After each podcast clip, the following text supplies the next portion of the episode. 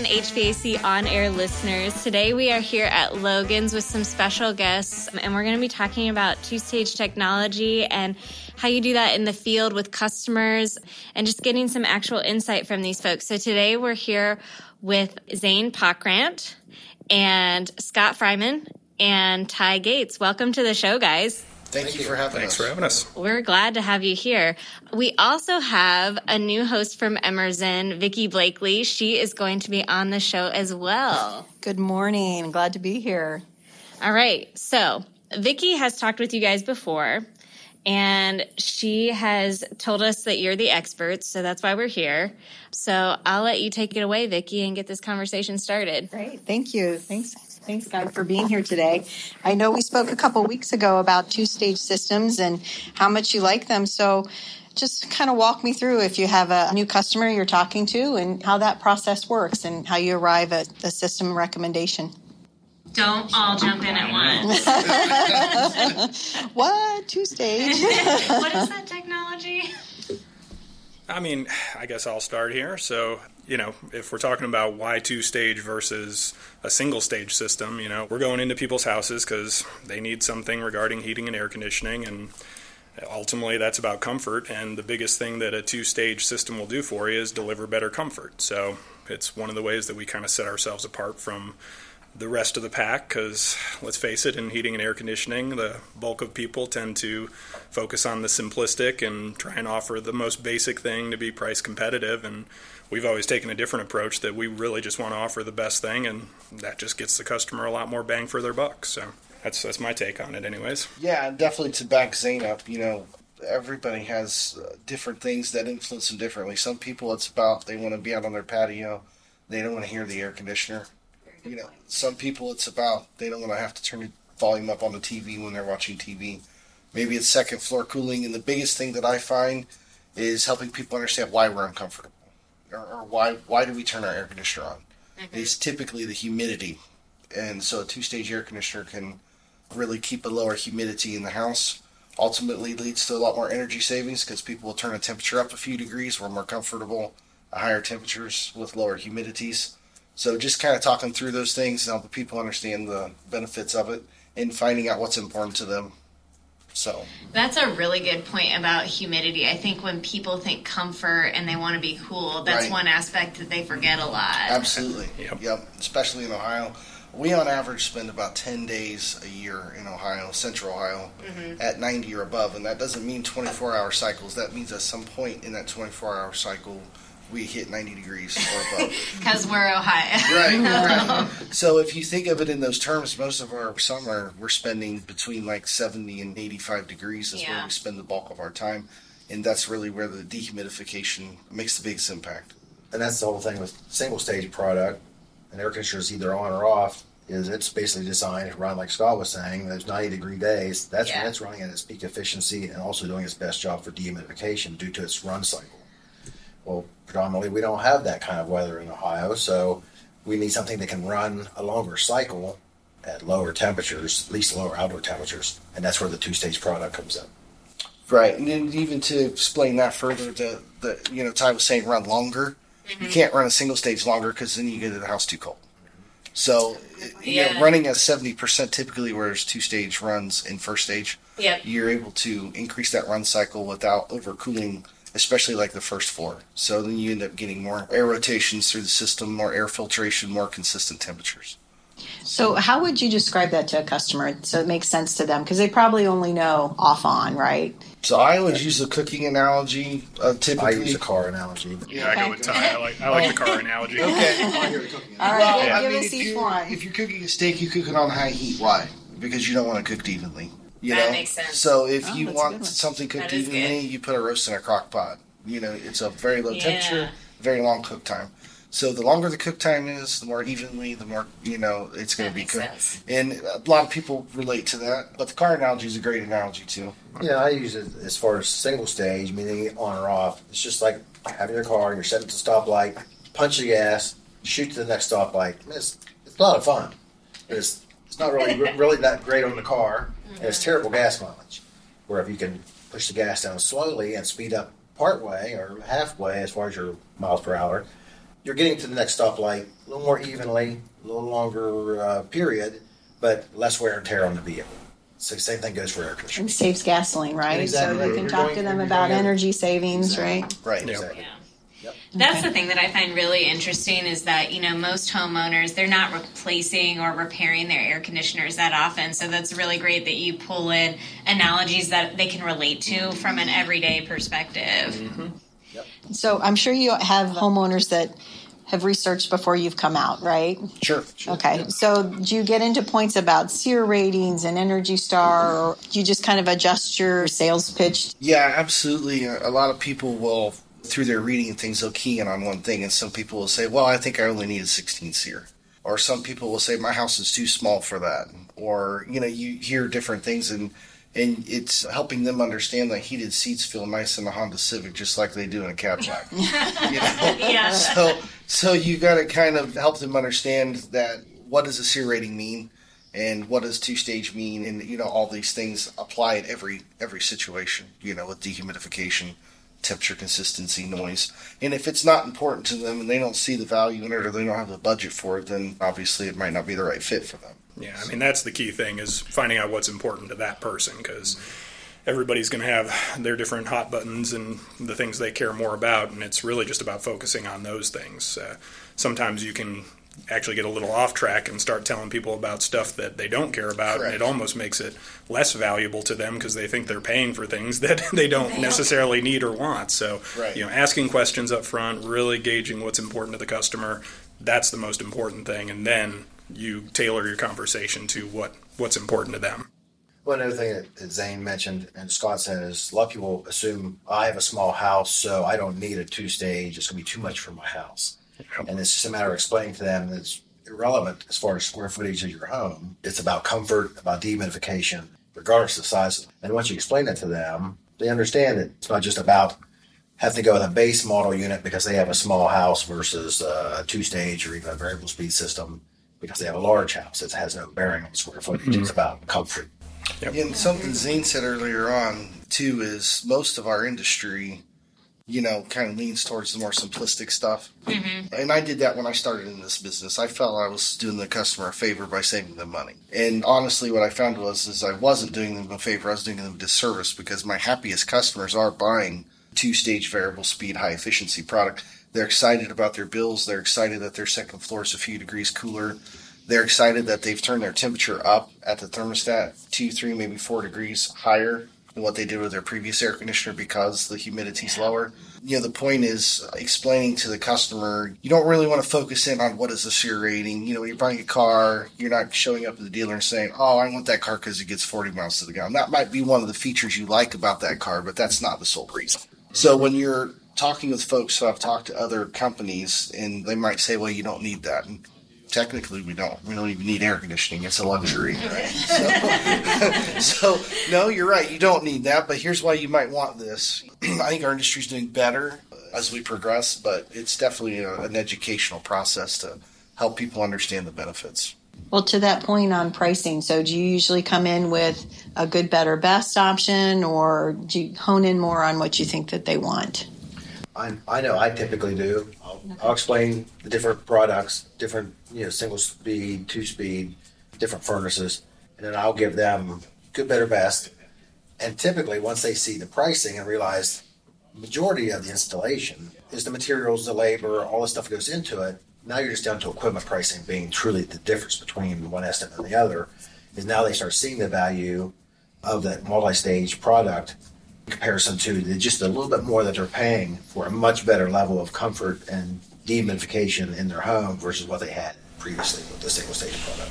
Yeah, and when, especially back to your point earlier about how this is not something people do all that often. For something you're going to own in your home for 15, 20 years, it really pays to get something a little better. Nobody regrets getting the better air conditioner. It's, Right. it's always the other way around, where it's like, true. I was already never had spending this money, and for a little bit more, I could have got the one I wanted. Those are the happiest people. So, Yeah, I've never had anybody call me back and say, uh, I wish I hadn't done that. That's a good Oh, yeah. point. So, when someone objects to cost, what are what are some of the go tos you guys do to, to get them over the hump?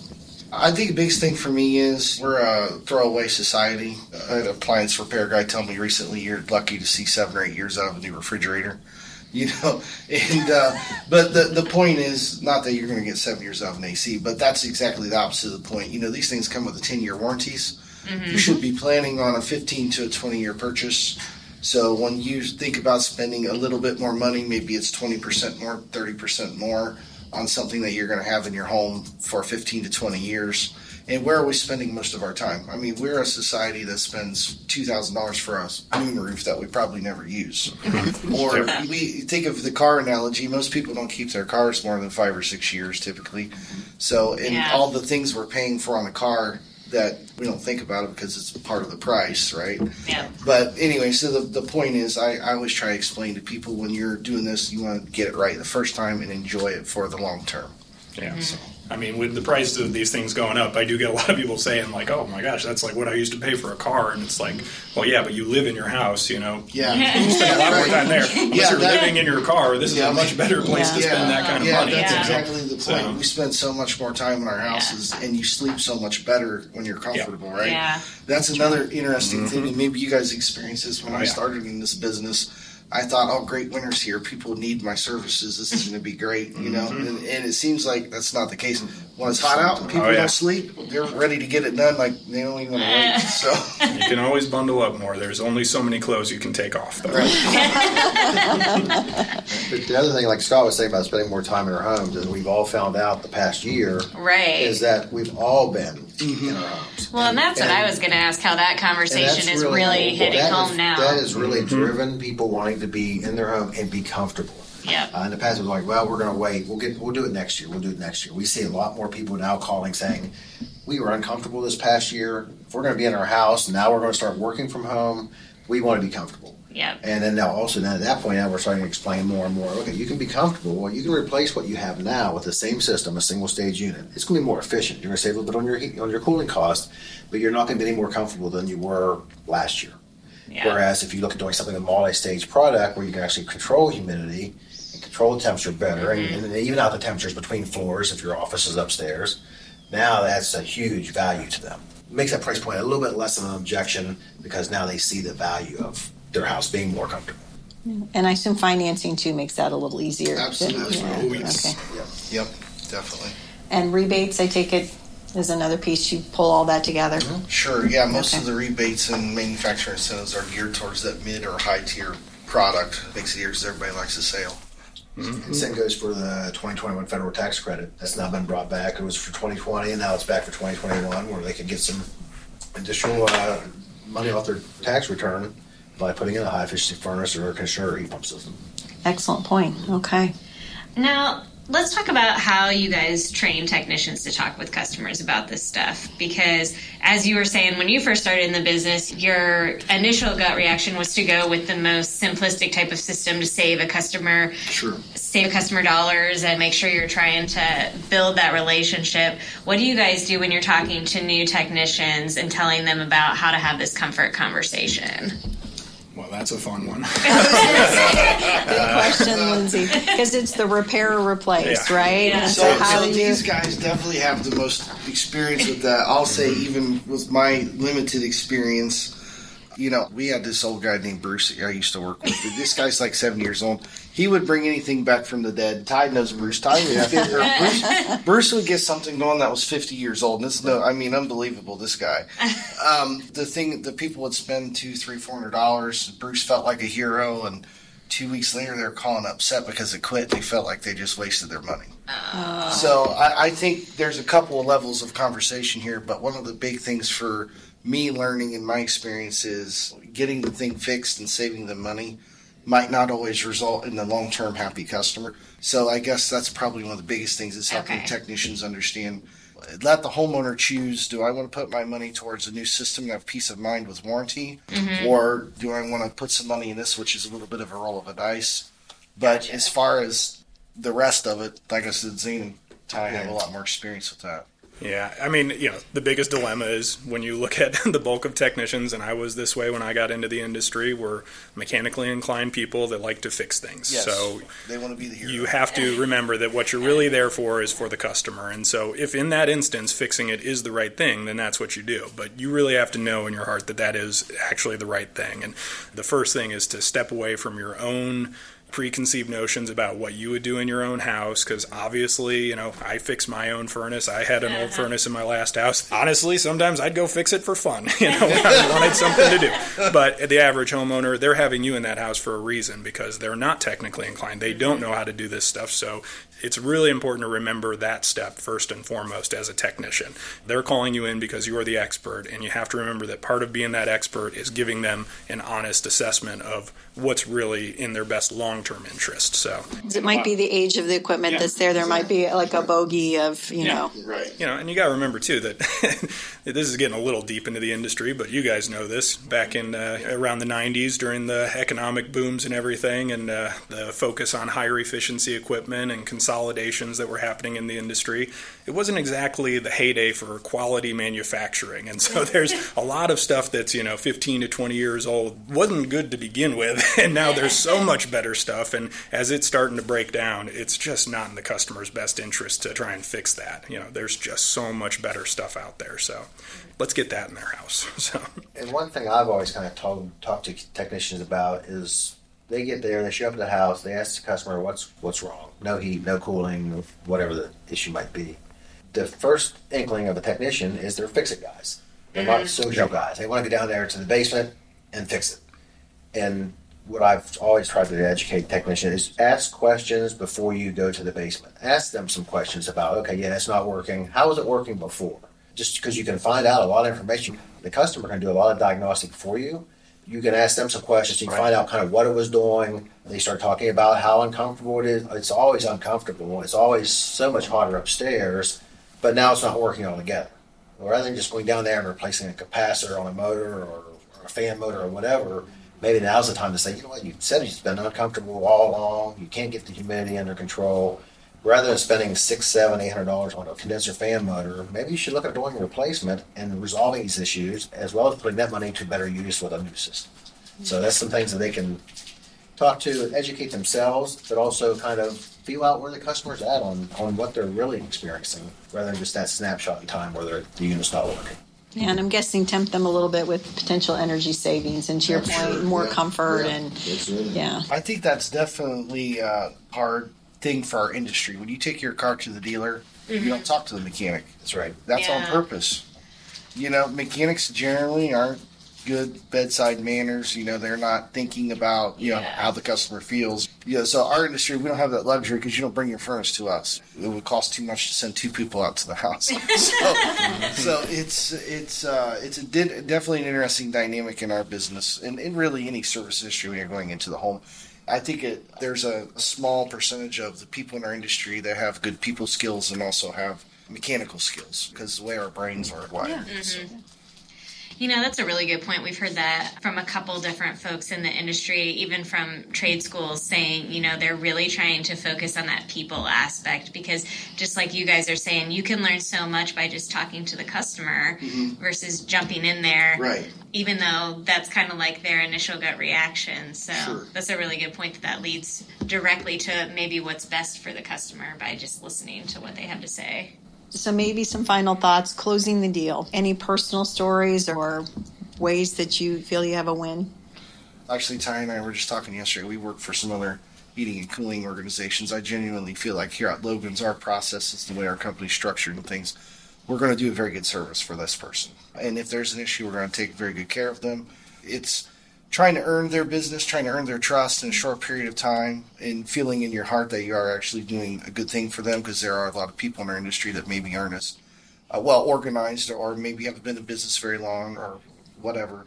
But the point is, when you're talking with a homeowner and they're considering making this decision, maybe they're going to talk to some other folks, maybe they're not sure which option to go with, maybe they want to talk to their spouse, maybe they want to talk to their financial advisor it's just understanding where the customer is at and trying to help walk them through or help mm-hmm. them resolve these issues.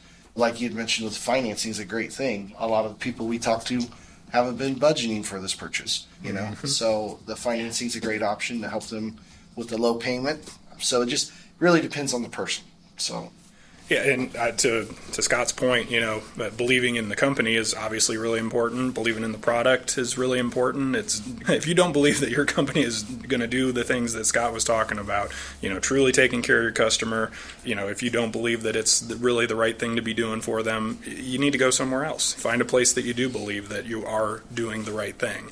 And I mean, all of us have done this long enough. We could go work anywhere, but we choose to work here because that's what we believe is going to be best for the customer. So, you know, at the end of the day, that's the thing that probably matters most. If you do that, you will have the right conversations with people. You will ask the questions that get to the point of it, and the customer will see that and feel that, and they'll feel comfortable going with you. Great. Thank you.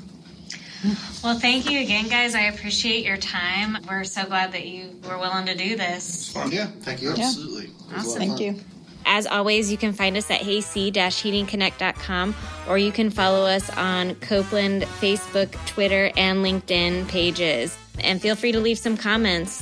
Thanks so much. Till next time.